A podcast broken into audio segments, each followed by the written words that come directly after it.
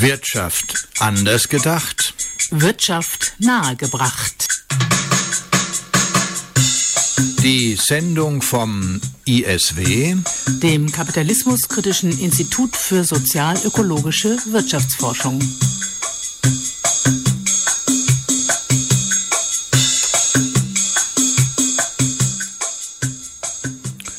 Ja, guten Abend, liebe Hörerinnen und Hörer. Hier ist die Sendung des ISW. Immer am vierten Mittwochabend um 20 bis 21 Uhr an den geraden Monaten. Hier bei Radio Lora München auf der 92,4 Megahertz. Am Mikrofon begrüßt sie Helmut Seelinger. Am 16. Mai gab es eine ganztägige Veranstaltung, das sogenannte ISW-Forum, unter anderem mit Jörg Goldberg aus Frankfurt, Walter Bayer und Konrad Schuler im DGB-Haus. Es ging bei dieser ISW-Veranstaltung darum, dass es einen Aufstieg des Südens und einen Abstieg des Nordens gibt, also einen Umbruch in der globalen Machtverteilung. Wir werden Ausschnitte aus dieser Veranstaltung hören.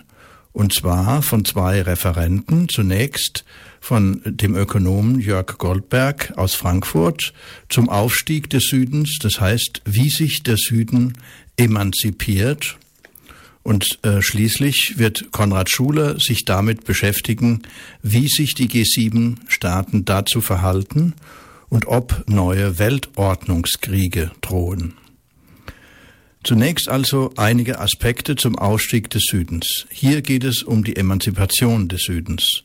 Mit der Frage, wird dort der Kapitalismus neu erfunden?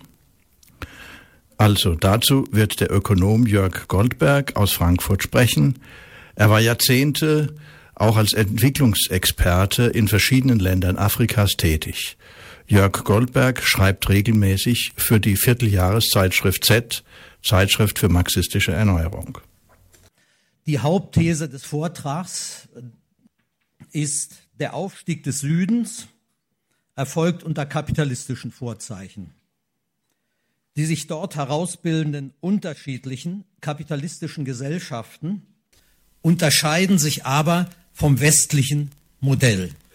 Um das ein bisschen plastischer zu machen, lese ich mal ein Zitat aus einem schönen Buch vor, das ist mir in die Finger gefallen, dieses Buch, nachdem ich den, das mein Buch schon im Druck war. Ich habe es aber dann als Motto genommen. Das stammt aus einem, aus einem Buch äh, eines indischen Autors, Rana Das Gupta, und heißt Delhi im Rausch des Geldes. Und er schreibt da unter anderem, die Milliarden Menschen, die gegen Ende des 20. Jahrhunderts jählings dem globalen Kapitalismus ausgesetzt wurden, hatten sich nie auf diese Weise mit ihm arrangiert. Es war klar, dass sie ganz andere Wege finden mussten, den Kapitalismus in ihre Sozialstruktur aufzunehmen und dass sie dadurch das Wesen des kapitalistischen Systems selbst verändern würden. Das ist eigentlich also der, der ganz wichtige Punkt und fasst so ein bisschen äh, die Aussage des Buches in einem Satz zusammen. Der Kapitalismus brach in diese Länder Wesentlichen von außen auf, ein, aber er wurde aufgenommen in ihre Sozialstruktur, die ja Jahrtausende alt ist, integriert und es kam und kommt etwas heraus, was Kapitalismus ist, aber was ganz anders aussieht als der europäische Kapitalismus. Das ist also eigentlich die Hauptthese, die ich versuche jetzt zu begründen und die ich in dem Buch versuche an äh, drei regionalen Beispielen, also China, Lateinamerika und Afrika, zu belegen. Gut, ähm, Gliederung des Vortrags, drei Punkte. Zunächst mal kurz der Aufstieg des Südens als differenzierter Prozess. Ich denke da, äh, ich werde ein paar Daten vorstellen, aber da ist in dem ISW-Report in dem neuen, also nochmal viel differenzierter und viel detaillierter sind diese Daten dort aufgearbeitet. Zweiter Punkt, Kapitalismus und westliche Moderne. Ich werde das erklären, in welchem Verhältnis stehen die zueinander und sage schon mal vorab, es gibt kein Gleichheitszeichen dazwischen. Und der dritte Punkt ist jetzt eher politisch. Äh, bezogen, also ich nenne ihn gesellschaftliche Vielfalt und Wertechauvinismus. Was sind eigentlich äh, die politischen Konsequenzen äh, von Vorstellungen, die sagen, äh, die Welt muss den Werten der westlichen Moderne folgen? Gut, nun zum ersten Punkt, der Aufstieg des Südens als differenzierter Prozess. Ich will da gar nicht mehr in die Details gehen, sondern nur einige Indikatoren aufzeigen. Wenn man äh, die Weltproduktion ansieht, dann war noch 1980 fast zwei Drittel äh, der Weltproduktion äh, stand in den fortgeschrittenen Ländern statt. Das hat sich seit 2012 umgekehrt und inzwischen findet fast 60 Prozent der Produktion wird, der Weltproduktion wird in den Schwellen- und Entwicklungsländern erzeugt. Exporte jetzt in diesem Jahr oder im nächsten Jahr dürfte mehr als die Hälfte der Warenexporte aus den Ländern der dritten Welt oder den Schwellen- und Entwicklungsländern aus dem Süden stammen. Also auch hier äh, gerät der Westen, also die alten, Entwicklungsländer, äh, alten entwickelten Länder, äh, allmählich ins Hintertreffen. Die zwei folgenden sind eigentlich noch bedeutsamer, weil sie zeigen, dass hier äh, nicht bloß sozusagen ähm, eine verlängerte Werkbänke oder äh, äh, niedrig, niedrige, niedrig ähm, in, der, äh, in der Werterzeugung äh, Produktionsstufen in China und in Bangladesch so stattfinden, sondern dass auch zunehmend diese Länder selbst zu Akteuren, und zwar kapitalistischen Akteuren auf den Weltmärkten werden Direktinvestitionen, inzwischen fast ein Viertel der Direktinvestitionen stammen aus den Ländern des Südens aktiv. Und wenn man die 500 größten transnationalen Konzerne nimmt, die noch äh, 1990 fast ausschließlich alle aus der entwickelten Welt stammten, sind, es jetzt bereits 142, die aus den äh, Schwellen- und Entwicklungsländern kommen. Das äh, nur um zu skizzieren, wie sich die äh, Kräfteverhältnisse äh, verschoben haben, die wirtschaftlichen Kräfteverhältnisse. So, jetzt müsste man das allerdings differenzieren. Man ist so gewohnt, also auch durch die Benutzung des Begriffs BRICS, als ob das so alles, alles ähnlich ist. Das ist keineswegs der Fall. Dass äh, äh, Triebkräfte und auch Erscheinungen dieser, dieses Aufstieg des Südens ist äh, sehr differenziert.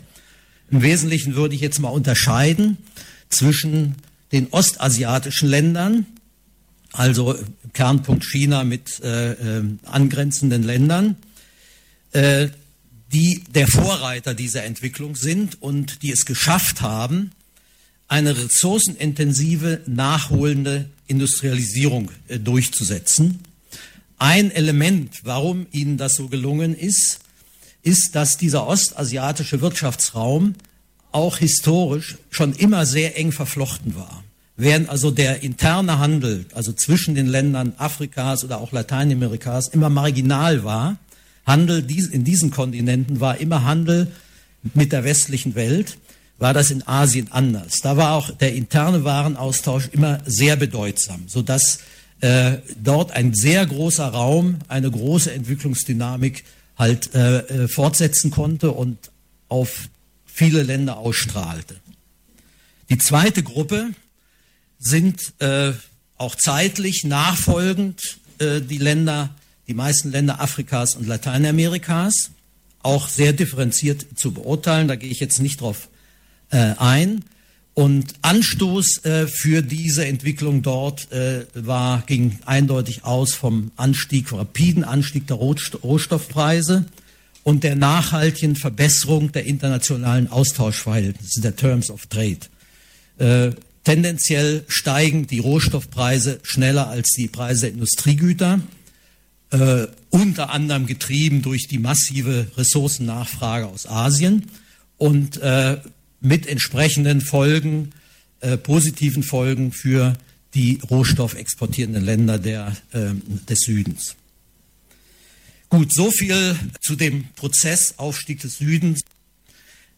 Das ist jetzt eigentlich mein Hauptteil, nämlich sich näher anzusehen, was sind das eigentlich für ökonomische Gesellschaftsformationen, die sich dort im Süden entwickeln. nach 1990 äh, hieß es ja, also Stichwort Ende der Geschichte, also der Kapitalismus hat jetzt überall gesiegt und jetzt wird es alles rapide nach dem Muster des europäischen äh, Kapitalismus, äh, also auch im Süden, weitergehen. Äh, das heißt, der Süden wird die Institutionen der kapitalistischen Moderne, ich erkläre das gleich nochmal, übernehmen und in der Gefolge dieser Übernahme wird er florieren. So, jetzt ist das aber ziemlich anders gekommen. Zunächst mal richtig ist, dass dieser rapide Entwicklungsprozess etwa ab 2000 angestoßen wurde von der Expansion des europäischen Kapitalismus. Und man muss sagen, dass äh, die meisten Länder oder viele Länder des Südens es verstanden haben, die Globalisierung und Deregulierung, Öffnung der Weltmärkte für sich zu nutzen. Also die Expansion, man kann sie auch sagen, imperialistische Expansion des Westens hat in diesen Ländern des Südens eigenständige Prozesse angestoßen. Äh, es ist das, was eigentlich eine der wenigen äh, Imperialismustheoretikerinnen, nämlich Rosa Luxemburg, sehr richtig geschrieben hat. Es ist das passiert, was sie nannte, die kapitalistische Emanzipation der früheren Hinterländer des Kapitals. Sie hat ganz klar gesagt, und sie ist in Rosa Luxemburg eine sehr eindringliche beschreibt die Prozesse und auch die, die Zerstörung, die der Imperialismus in den Ländern des Südens äh, äh, verursacht hat, sehr eindrücklich. Aber sie sagt, gleichwohl wird das Ergebnis sein, dass diese Länder kapitalistisch werden und dass sie sich von dem Westen, von den imperialistischen Ländern emanzipieren. So, wie sieht das jetzt im Süden aus? Ähm, Zunächst mal das Wichtigste, Privateigentum. Gibt es natürlich weitgehend in vielen Ländern des Südens, aber als eine Form unter anderem, also wenn man jetzt mal China nimmt, das Land, Bodenrecht, also Bodenrecht ist eine sehr wichtige Angelegenheit, weil es eigentlich die Quelle unserer Rechtsvorstellungen vom Eigentum begründet, ist äh, eigentlich eher Nutzungsrecht. Also das, der Boden äh, auf dem Land äh, in China gehört äh, der Gemeinde. Äh, verkauft werden Nutzungsrechte. Inzwischen Nutzungsrechte bis hin zu 30 Jahre, wo man dann natürlich dann schon mal diskutieren kann, was wird dann da eigentlich verkauft. Aber im Prinzip äh, gibt es Privateigentum, es ist aber immer bedingt, eingeschränkt, abhängig äh, von der Nutzung. Also immer die Nutzungsrechte dominieren, während bei uns es umgekehrt ist. Bei uns ist erstmal das Eigentumsrecht im Vordergrund, das gehört dir, kannst machen mit was du willst und dann gibt es einschränkende Gesetze. Dann, ähm, also Sie sehen, das ist immer äh, sozusagen zu den parallel äh, entwickle ich das zu den ähm, Institutionen der, der Moderne. Also zur Vertragsfreiheit, stattdessen Netzwerkbeziehung und Reziprozität. Das soll heißen, dass persönliche Beziehungen im Geschäftsleben wichtiger sind als rechtlich vertragliche gesicherte Beziehungen. Und wenn es Konflikte gibt, dann wird man, geht man in diesen meisten Ländern sehr selten zum Gericht, sondern man regelt es innerhalb des Netzwerkes. Und innerhalb des Netzwerkes gibt es sehr harte Sanktionen, der Betrüger wird ausgeschlossen und er verliert damit also wichtige äh, auch äh, wirtschaftliche Beziehungen. Äh, der Begriff der Reziprozität, ja, also ich gebe zu, der ist also ziemlich, ähm, ähm, äh, sagen wir mal, unhandlich, stammt aus der Ethnologie und beschreibt eigentlich das, was wahrscheinlich viele von uns ähm, eingehen, wenn sie jemanden, den sie jetzt nicht so gut kennen, äh, was zum Geburtstag schenken dann wird derjenige bei seinem Geburtstag erwarten, er bekommt auch was. Das kann er nicht einklagen und was das wert ist, was er bekommt, ist auch unklar. Aber man geht, wenn man jemand etwas schenkt, eine Beziehung zu dem ein, die anders ist als ein Austausch. Als wenn ich jemandem was verkaufe, meinen Gebrauchtwagen, oder so ist ganz klar, äh, wir machen aus, äh, der Wagen in dem Zustand, so und so viel Geld, wird ausgetauscht, zack, Beziehung ist beendet. Das ist bei Reziprozität nicht so, sondern die Beziehungen werden etabliert durch eine Leistung, die ich einem gebe oder die ich für einen tue und erwarte dann, dass ich irgendwann eine Gegenleistung bekommt, bekomme. Das kann in einer ganz anderen Beziehung sein. Also wenn man jetzt, ähm, äh, sagen wir, in, aus der Ethnologie ist der reiche Mann, der nun also großzügig seinen, den Armen hilft, äh, der bekommt zurück die Loyalität der Armen. Die werden ihn dann wählen, wenn irgendwelche Wahlen sind. Das heißt, das sind persönliche Beziehungen, die nicht durch den Austausch beendet werden. Beim Handel ist der Austauschakt das Ende der sozialen Beziehungen. Ähm, Bauernarbeiter, das ist der Begriff in China für Wanderarbeiter. Äh, wichtig, dass halt äh, in fast allen Ländern des Südens ähm, der klassische Industriearbeiter, der nur also praktisch keine Beziehung mehr zum Land hat, eigentlich eher die Ausnahme ist. Äh, in China ist das eine große Debatte, also Land privatisieren wird immer gesagt, also dann äh, würde ja, äh, wenn das den Leuten jetzt privat gehört, dann würden die das verkaufen und irgendwann wäre die Beziehung weg und es würde zu einer Konzentration von Landbesitz kommen. Das ist jetzt äh, so, dass auch in China wird jetzt darüber diskutiert, ob das auch noch in der zweiten, dritten, vierten Generation der Fall ist.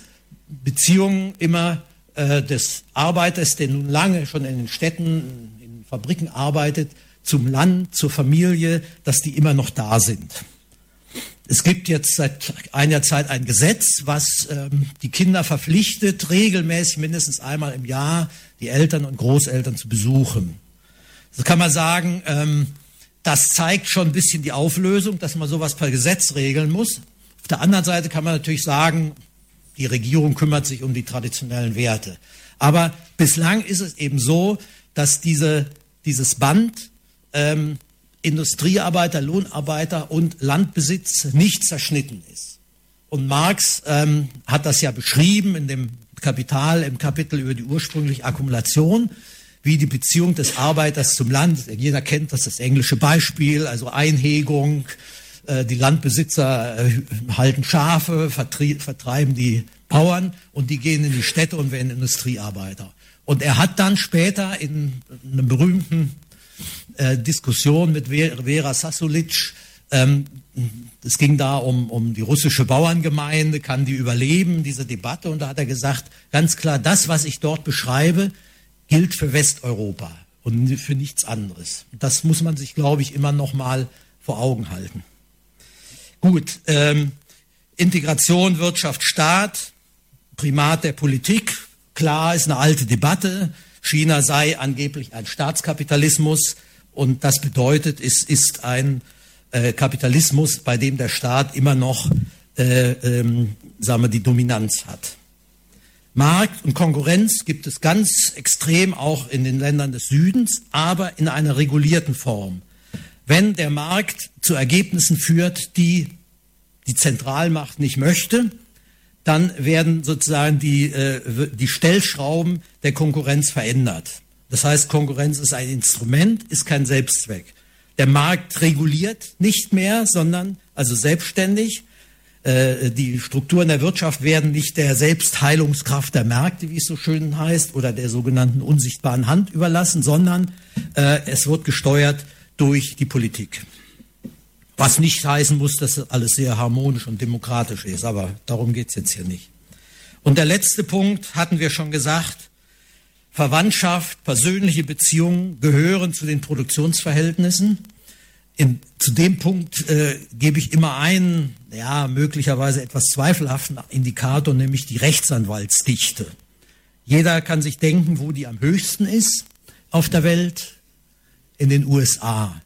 Da gibt es einen Rechtsanwalt auf 260 Leute. Und es ist ja bekannt, die Sprüche, also unendlich viel Rechtsanwaltswitze und der Spruch, dass es in den USA also mehr Rechtsanwälte als Farmer gibt. Und es gibt auch Neoliberale, die sagen, also die USA sind kein Rechtsstaat, sondern ein Rechtsanwaltsstaat. Und wenn man da mal guckt bei diesen ganzen Konflikten, wer da abgreift, eindrucksvoll. Gut, in Deutschland haben wir ungefähr 550 Einwohner auf einen Rechtsanwalt oder einen Rechtsanwalt für 550 liegen so im Mittelfeld.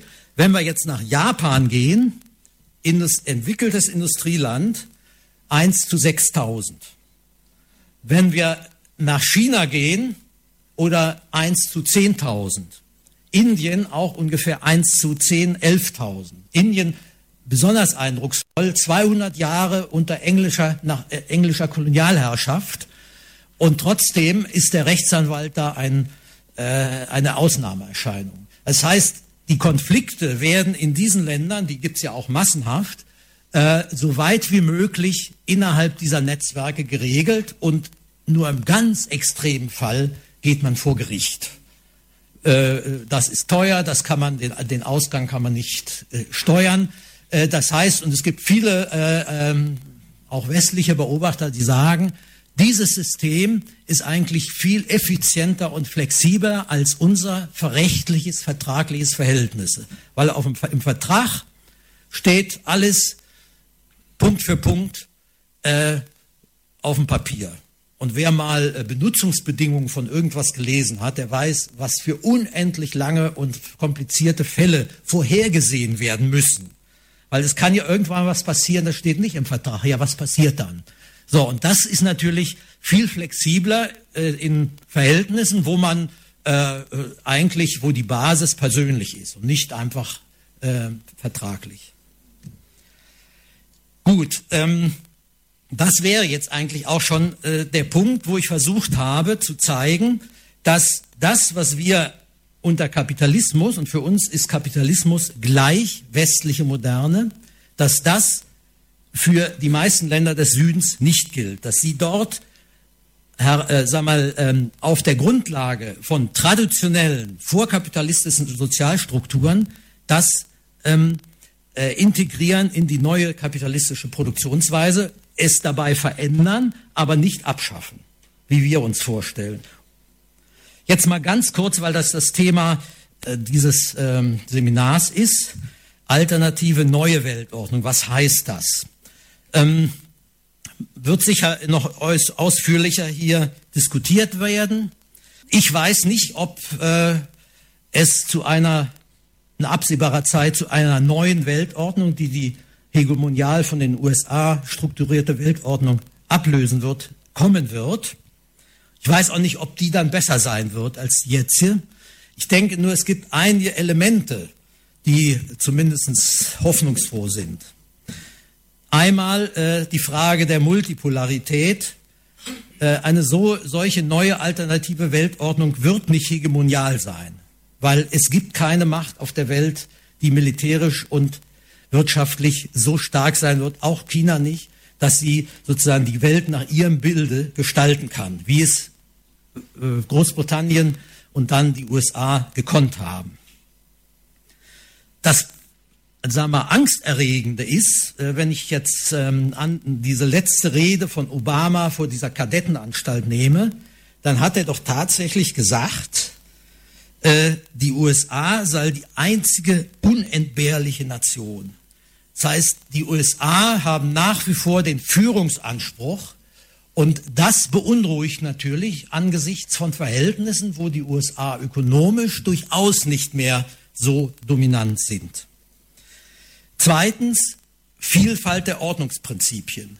Es muss Schluss sein mit dem Versuch, äh, meinetwegen auch wohlmeinenden Versuch zu sagen, äh, ihr müsst nur unsere Prinzipien, unsere Werte, unsere Institutionen übernehmen, dann geht's euch gut. Also wir nach wie vor exportieren oder meinen, wir könnten unsere äh, Institutionen oder man nennt es dann auch Werte exportieren und äh, den anderen Ländern vorschreiben, äh, was sie ähm, zu machen haben. Das heißt nicht, dass das, das, was in den anderen Ländern passiert, alles wunderbar ist, aber diese Art, ich nenne es Wertechauvinismus, damit muss Schluss sein. Das heißt, man muss in einer neuen globalen auch Wirtschaftsordnung akzeptieren, dass nicht jedes Land das Gleiche macht. Ja, liebe Hörer, wir befinden uns in der Sendung des ISW. Das ist das alternativkritische Münchner Institut für sozialökologische Wirtschaftsforschung. Hier bei LoRa München auf der 92,4 Megahertz oder im Digitalradio. Wir beschäftigen uns heute mit der globalen Frage der Änderung der weltweiten Machtverteilung und dem Aufstieg des Südens. Wir hörten eben den Ökonomen Jörg Goldberg aus Frankfurt. Er führte aus, dass der Aufstieg des Südens als differenzierter Prozess zu sehen ist und dass das gesellschaftliche System in diesen Ländern zwar auch kapitalistisch ist, aber der Kapitalismus dort eigenständige Formen angenommen hat und dass der Wertechauvinismus, wie er sich ausdrückt, des Westens sehr gefährlich ist und Gegenreaktionen hervorruft. Leider mussten wir diese Ausführungen kürzen, um noch Konrad Schuler vom ISW zu Wort kommen zu lassen. Er beschäftigt sich nun mit möglichen militärischen Folgen des Umbruchs der Weltordnung, das heißt mit der Frage Krieg und Frieden in der zukünftigen Welt. Ich will die Frage stellen, hm, ob der Umbruch, von dem wir reden, der Umbruch der Weltordnung nicht die Gefahr neuer Weltordnungskriege, also neuer großer Kriege, äh, produziert. Und ob die Friedensbewegung, wie wir sie kennen, groß genug ist, um dieser Gefahr begegnen zu können. Die Frage von Krieg und Frieden, damit will ich anfangen, schien vielen mit dem Zusammenbruch des sozialistischen Weltsystems ab 89, 90 des letzten Jahrhunderts geklärt. Fukuyama ist ja schon zitiert worden, seine berühmte Formel vom Ende der Geschichte wurde in gewisser Weise auch von liberalen Denkern auf ihre Art geteilt. Der Soziologe Ulrich Beck, vor kurzem verstorben, ein aufrechter, wackerer Sozialdemokrat, der sah die siegreichen liberalen Demokratien im Zustand, wie er es nannte, der Feindlosigkeit. Er und sein Kollege Jürgen Habermas haben damals eine große Diskussion losgetreten und sie sahen eine Epoche voraus, in der sich Frieden und Wohlstand weltweit durchsetzen würden. Tatsächlich entwickelte sich eher das Gegenteil. Die Strategie der politischen Eliten der USA und des Westens sah ganz anderes vor, als Beck und Habermas und andere wohlmeinende Friedensfreunde annahmen. Sie gingen nämlich aus von der sogenannten Wolfowitz-Doktrin, die 1992 formuliert lautete, ich zitiere das jetzt mal, unser erstes Ziel ist, das Wiederauftauchen eines neuen Rivalen zu verhindern, sei es auf dem Boden der früheren Sowjetunion oder sonst wo. Dies ist, jetzt immer noch weiter der Wortlaut dieser Doktrin, die bestimmende Überlegung, die das Fundament der neuen Verteidigungsstrategie bildet und sie erfordert, dass wir bestrebt sind, jede feindliche Macht daran zu hindern, ein Gebiet zu beherrschen, dessen Ressourcen es erlauben würden, globale Macht zu entwickeln. Das hat Wolfowitz also 1992 zunächst formuliert. Damals war er Unterstaatssekretär im Verteidigungsministerium. Zehn Jahre später, 2002, war er, war er Staatssekretär im Verteidigungsministerium unter Rumsfeld. Und die Wolfowitz-Doktrin äh, wurde jetzt die Bush-Doktrin im genau demselben Wortlaut. Und Edward Kennedy, der Senator, hat damals erklärt, wieder ein wörtliches Zitat, diese Doktrin ist ein Ruf nach einem US-Imperialismus des 21. Jahrhunderts, den keine andere Nation akzeptieren kann oder akzeptieren sollte. Also das war die Auseinandersetzung. In diesem Imperialismus-Kontext entwarfen die westlichen siegreichen Metropolen eine neue bipolare Sicht der Welt, nämlich eine Unterscheidung in die Wertegemeinschaft des Westens dem eine Zone gegenüberstand, wo Diktatur und Barbarei triumphierten oder drohten. Es wurde ein zivilisatorisches Kompetenzgefälle zwischen Nord und Süd konstruiert. Alle diese Südzonen zivilisatorischer Minderwertigkeit sollten im Namen universeller Werte nach dem Bild des siegreichen Westens umgeformt werden. Das war die erklärte Zielsetzung. Seit dem Zusammenbruch des realen Sozialismus erleben wir dann den permanenten Ausbau der Möglichkeit von Militäreinsätzen zur Durchsetzung einer Weltordnung im Sinne westlich definierter Demokratie und Menschenrechte. Die Entwicklung des Völkerrechts entspricht dieser Zielsetzung. Von der Billigung humanitärer Interventionen bis hin zum Konzept der sogenannten Schutzverantwortung, wonach zur Souveränität eines Staates die Verantwortung der Regierung für den Schutz vor Kriegsverbrechen, Völkermord, ethnischen Vertreibungen und Verbrechen gegen die Menschlichkeit gehört. Wenn eine Regierung dazu nicht in der Lage ist, diese Werte zu sichern, kann die internationale Gemeinschaft Zwangsmaßnahmen ergreifen. Damit wurden die UN-Mandate gegen Libyen und die Elfenbeinküste begründet. Im Fall Syrien liefert sie den Hintergrund für die Forderungen und Aktionen des Westens. Der Westen entwickelt diese Barbarendiskussion. Alle Gegner werden zu Feinden von Frieden und Demokratie und so stigmatisiert dem militärischen Zugriff geöffnet. Also dieser, diese Diskussion findet statt inmitten einer Phase, da der Westen an erheblicher Kraft verliert, an wirtschaftlicher Kraft erheblich verliert. Diese globale Neugewichtung erhöht die Gefahr, das ist jetzt die erste These, eines großen militärischen Konflikts. Der Westen, die alten kapitalistischen Metropolen, die Triade, so haben wir das früher genannt, USA, Europa, Japan, wird gerade in der wirtschaftlichen Leistungsfähigkeit vom Süden, von den Schwellen- und Entwicklungsländern überholt. Meine These ist, dass wir in dieser Gefahr eines dritten großen Krieges stehen, weil feststeht, dass der westliche Kapitalismus diesen Epochenbruch nicht hinnehmen will. Gibt verschiedene Gründe, viele sind schon angeführt worden in unserer Diskussion. Der Westen mobilisiert seine wirtschaftlichen Potenzen, Stichwort TTIP, TPP, dasselbe passiert ja auch im pazifischen Raum, TISA, die er ganz bewusst gegen die Konkurrenten des Südens einsetzen will. Zweitens, der Westen versucht, die neukapitalistischen Länder, wie Fülbert sie genannt hat, in seine globale Struktur einzupassen. China soll die Werkbank der Welt werden und bleiben. Indien ist der Lieferant vorzüglicher und billiger IT-Produktion. Russland und andere haben für die Versorgung mit Rohstoffen und Energie zu sorgen.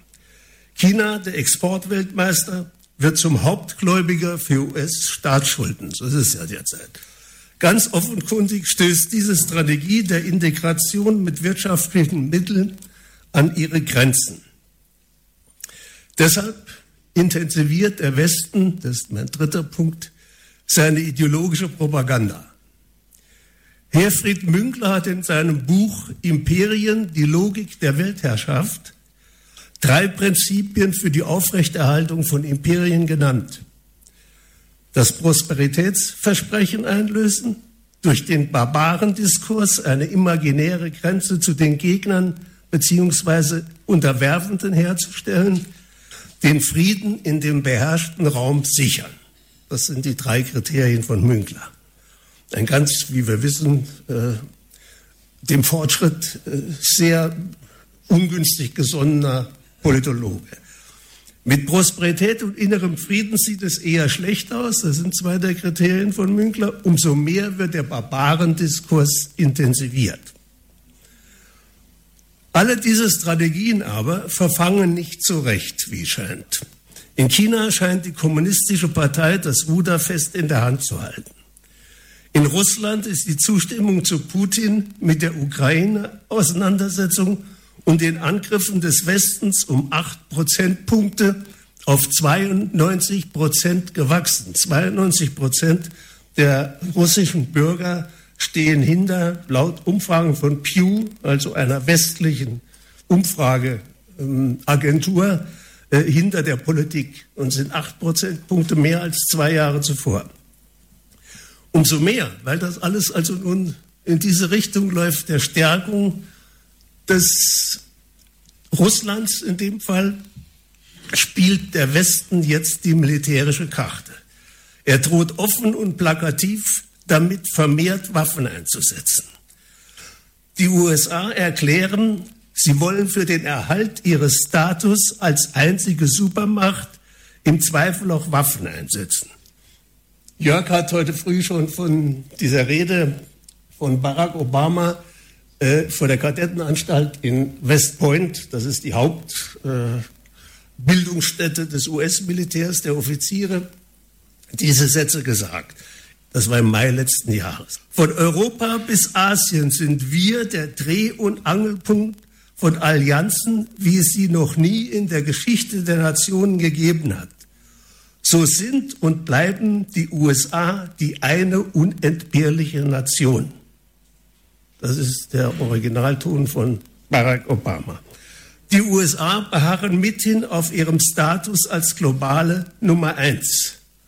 Sie wollen, wie Putin am 70. Jahrestag des Siegs über Nazi-Deutschland vor wenigen Tagen sagte, die USA wollen die einpolare, die unipolare Welt. Das wird hier ausgedrückt.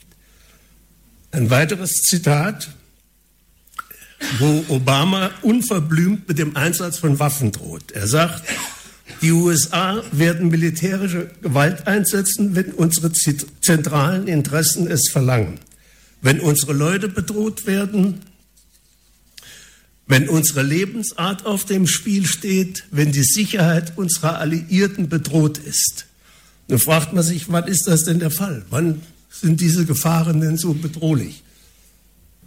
Hier zählt Obama bei derselben Rede die Gefahren auf, äh, für die das gilt. Die Drohung mit dem Einsatz von Waffen, nämlich Terroristen, Russlands Aggression, das ist gemeint gegen die Ukraine, Chinas Größe und Aufrüstung. Einfach mal so. Das ist lebensgefährlich, bedrohlich für die USA.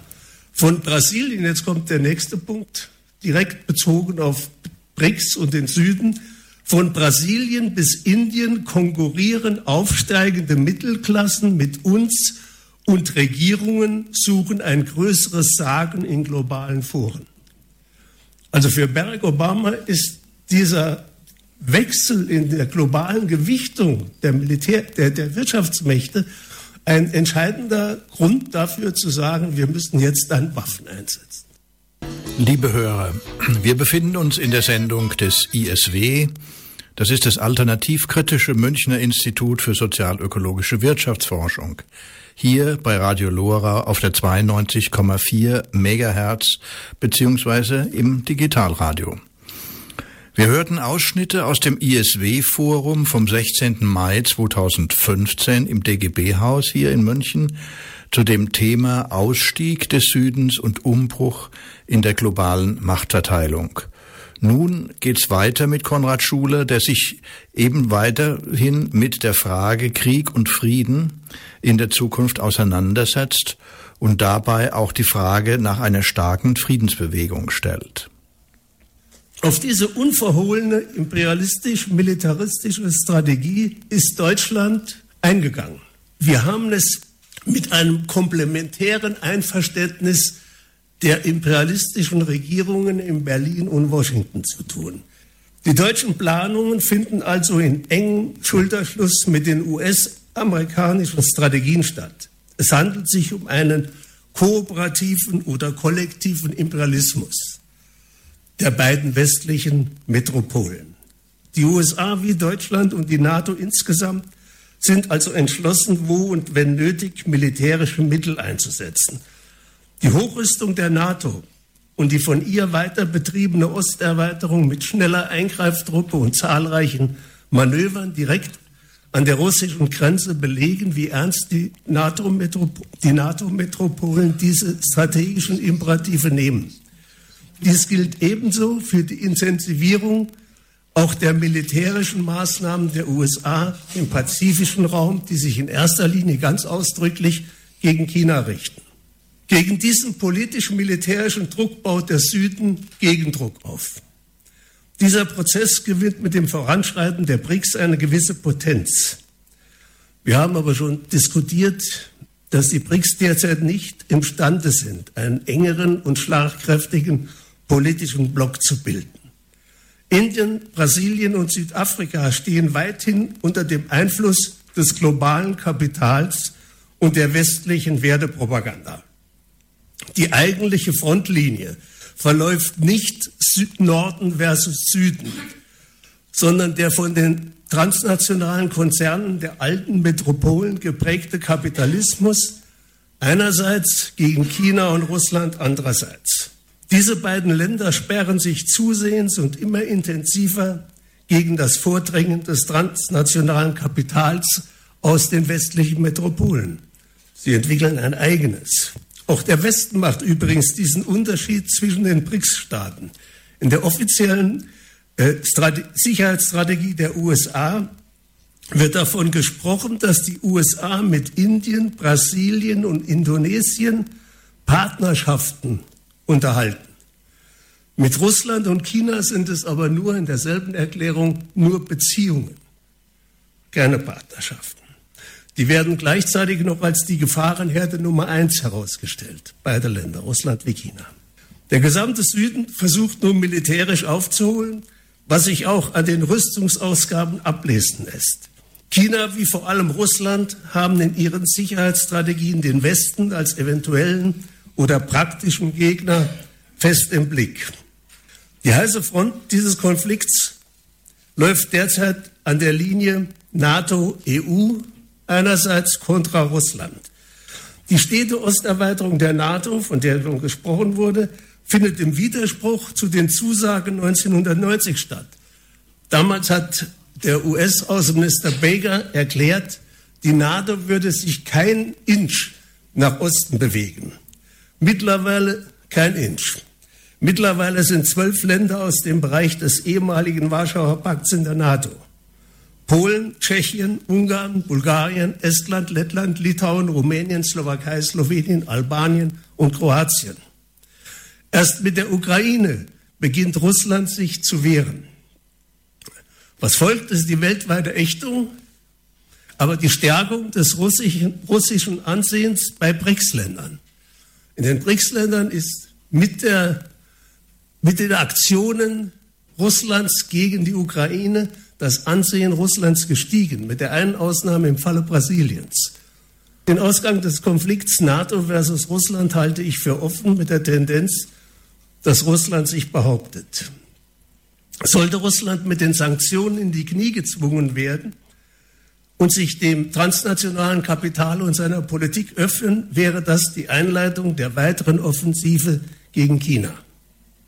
Nun aber, wenn sich die politisch-wirtschaftlichen Druckmittel des Westens als unzureichend erweisen, um seinen Niedergang zu stoppen und das globale Feld dem transnationalen Kapital voll zu öffnen, wird sich der Westen fragen, ob es Zeit sei für den schon angedrohten verschärften Einsatz militärischer Mittel. Hier schließt sich ein Zeitfenster. Spätestens 2040 wird China sich auch militärisch mit den USA gleichgezogen haben. Wenn die USA die NATO mit der Drohung und mit und dem Einsatz von Waffen Erfolg haben wollen, jetzt mal ganz schnöde realistisch gesagt, müssen sie diesen Waffengang in den nächsten Dekaden auf die Tagesordnung setzen. Die menschlichen und materiellen Kosten wären verheerend, auch für das transnationale Kapital.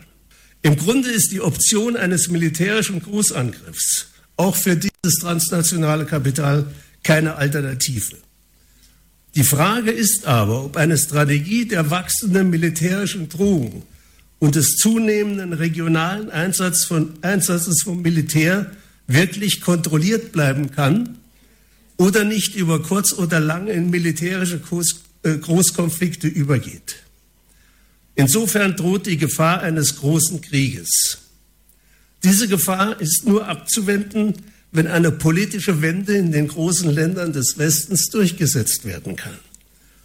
Was heißt die Zurückdrängung der Macht des transnationalen Kapitals und die wachsende Ächtung des Einsatzes von Waffen in Konflikten durch die öffentliche Meinung? Das Voranschreiten der Friedenskräfte auf diesem Feld wird eine Haupt, der Hauptaufgaben der Linken in der nächsten Phase sein müssen. 1964 haben 62 Prozent der Deutschen mit Ja geantwortet auf die Frage, sollte Deutschland sich mehr in internationalen Krisen engagieren. 2014 war, waren es noch 37 Prozent, 2015 noch 34 Prozent. Die Ukraine-Krise hat die Menschen in der Frage Krieg, Frieden noch sensibler gemacht.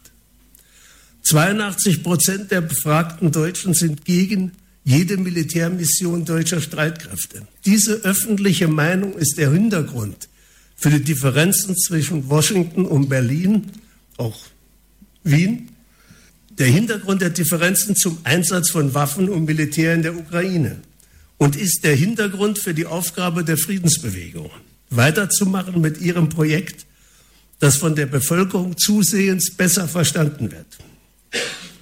Doch scheint es außer Frage zu stehen, dass die Friedensbewegung derzeit nicht die der Gefahr entsprechende Stärke entwickelt. An Argumenten hört man unter anderem, die Menschen seien vom Kampf ums materielle Überleben so in Anspruch genommen, dass die Frage der Friedenssicherung in den Hintergrund tritt. Wer sich aber klar macht, dass es bei den Militärstrategien des Westens um die militärische Absicherung des globalen Ausbeutungsfeldes handelt, der weiß, dass Friedens- und soziale Frage zwei Seiten einer Medaille sind. Das ist nicht etwas Getrenntes. Man konzentriert sich auf das eine und das andere bleibt im Hintergrund. Auch der Hinweis, dass die Menschen den Glauben auf Einflussnahme auf politische Entscheidungen verloren haben, ist ernst zu nehmen. Das zeigt auch die schwindende, schwindende Beteiligung an Wahlen. Wenn aber, wie gezeigt, 82 Prozent der Deutschen gegen jede Militärmission mit deutscher Beteiligung sind, wie viel stärker würde dieser Friedenswille der Deutschen in der Politik genommen werden müssen, wenn er nicht nur bei Umfragen offenkundig wird, sondern auch politisch aktiv demonstriert wird. Auch in den USA und den übrigen G7-Ländern wächst die Ablehnung in der Gesellschaft gegenüber den aggressiven Militärstrategien. Deshalb hat die Münchner Sicherheitskonferenz übrigens äh, bei ihren Beratungen in unserer schönen Stadt Anfang des Jahres die Aufgabenstellung, die äh, Überzeugung der Bevölkerung in die Notwendigkeit des Aufrüstens und des Einsatzes militärischer Mittel in den Mittelpunkt gestellt. Genau das ist die Aufgabe der Friedensbewegung. Das muss ernst genommen werden, das muss aufgenommen werden. Und hier liegt die Chance auch, die Friedensbewegung zu stärken bis hin zu dem Punkt, dass sie so stark ist, wie wir sie brauchen, wenn der globale, der globale Umbruch, dessen Zeuge wir sind und dessen Mitakteure wir sind, wenn dieser Umbruch in Frieden stattfinden soll und zu sozialem Fortschritt führen kann. Danke sehr. Ja, das waren Ausschnitte aus dem ISW-Forum vom 16. Mai 2015 im DGB-Haus zu dem Thema Aufstieg des Südens und Umbruch in der globalen Machtverteilung. Wir konnten hier nur die beiden Referenten Jörg Goldberg und Konrad Schule aus dem ganztägigen Programm hier im Münchner Gewerkschaftshaus hören. Alle Beiträge werden jedoch in einem ISW-Report auch schriftlich veröffentlicht, sodass Sie auch die anderen Referenten Anna Otschkina, Direktorin am Institut für Global Research aus Moskau, Walter Bayer, Sprecher des europäischen linken Wissensnetzwerks Transform Europe aus Wien und Walter Pomar, Professor für internationale Politik aus Sao Paulo mit ihren Beiträgen nachlesen können. Dieser Report wird demnächst erscheinen. Damit geht die heutige Sendung des ISW zu Ende. Sie ist immer am vierten Mittwochabend um 20 bis 21 Uhr und dann am nächsten Donnerstag, also morgen früh um 9 Uhr im Digitalradio und jeweils auch als Livestream im Internet an den geraden Monaten zu hören. Ich möchte Sie und euch auch noch auf die neuesten Publikationen des ISW verweisen.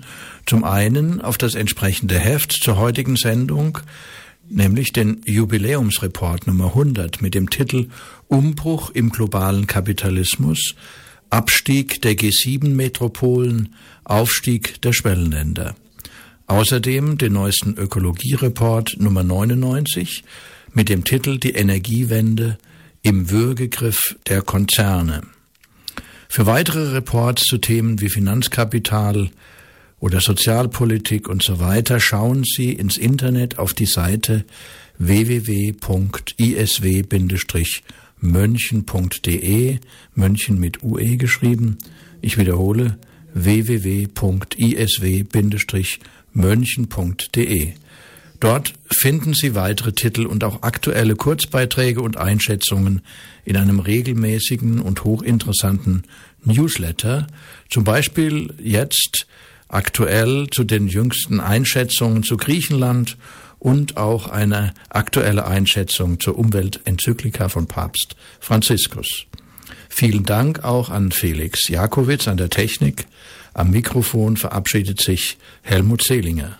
Ich wünsche Ihnen und euch noch einen schönen Mittwochabend und sage Servus. Bis zum nächsten Mal.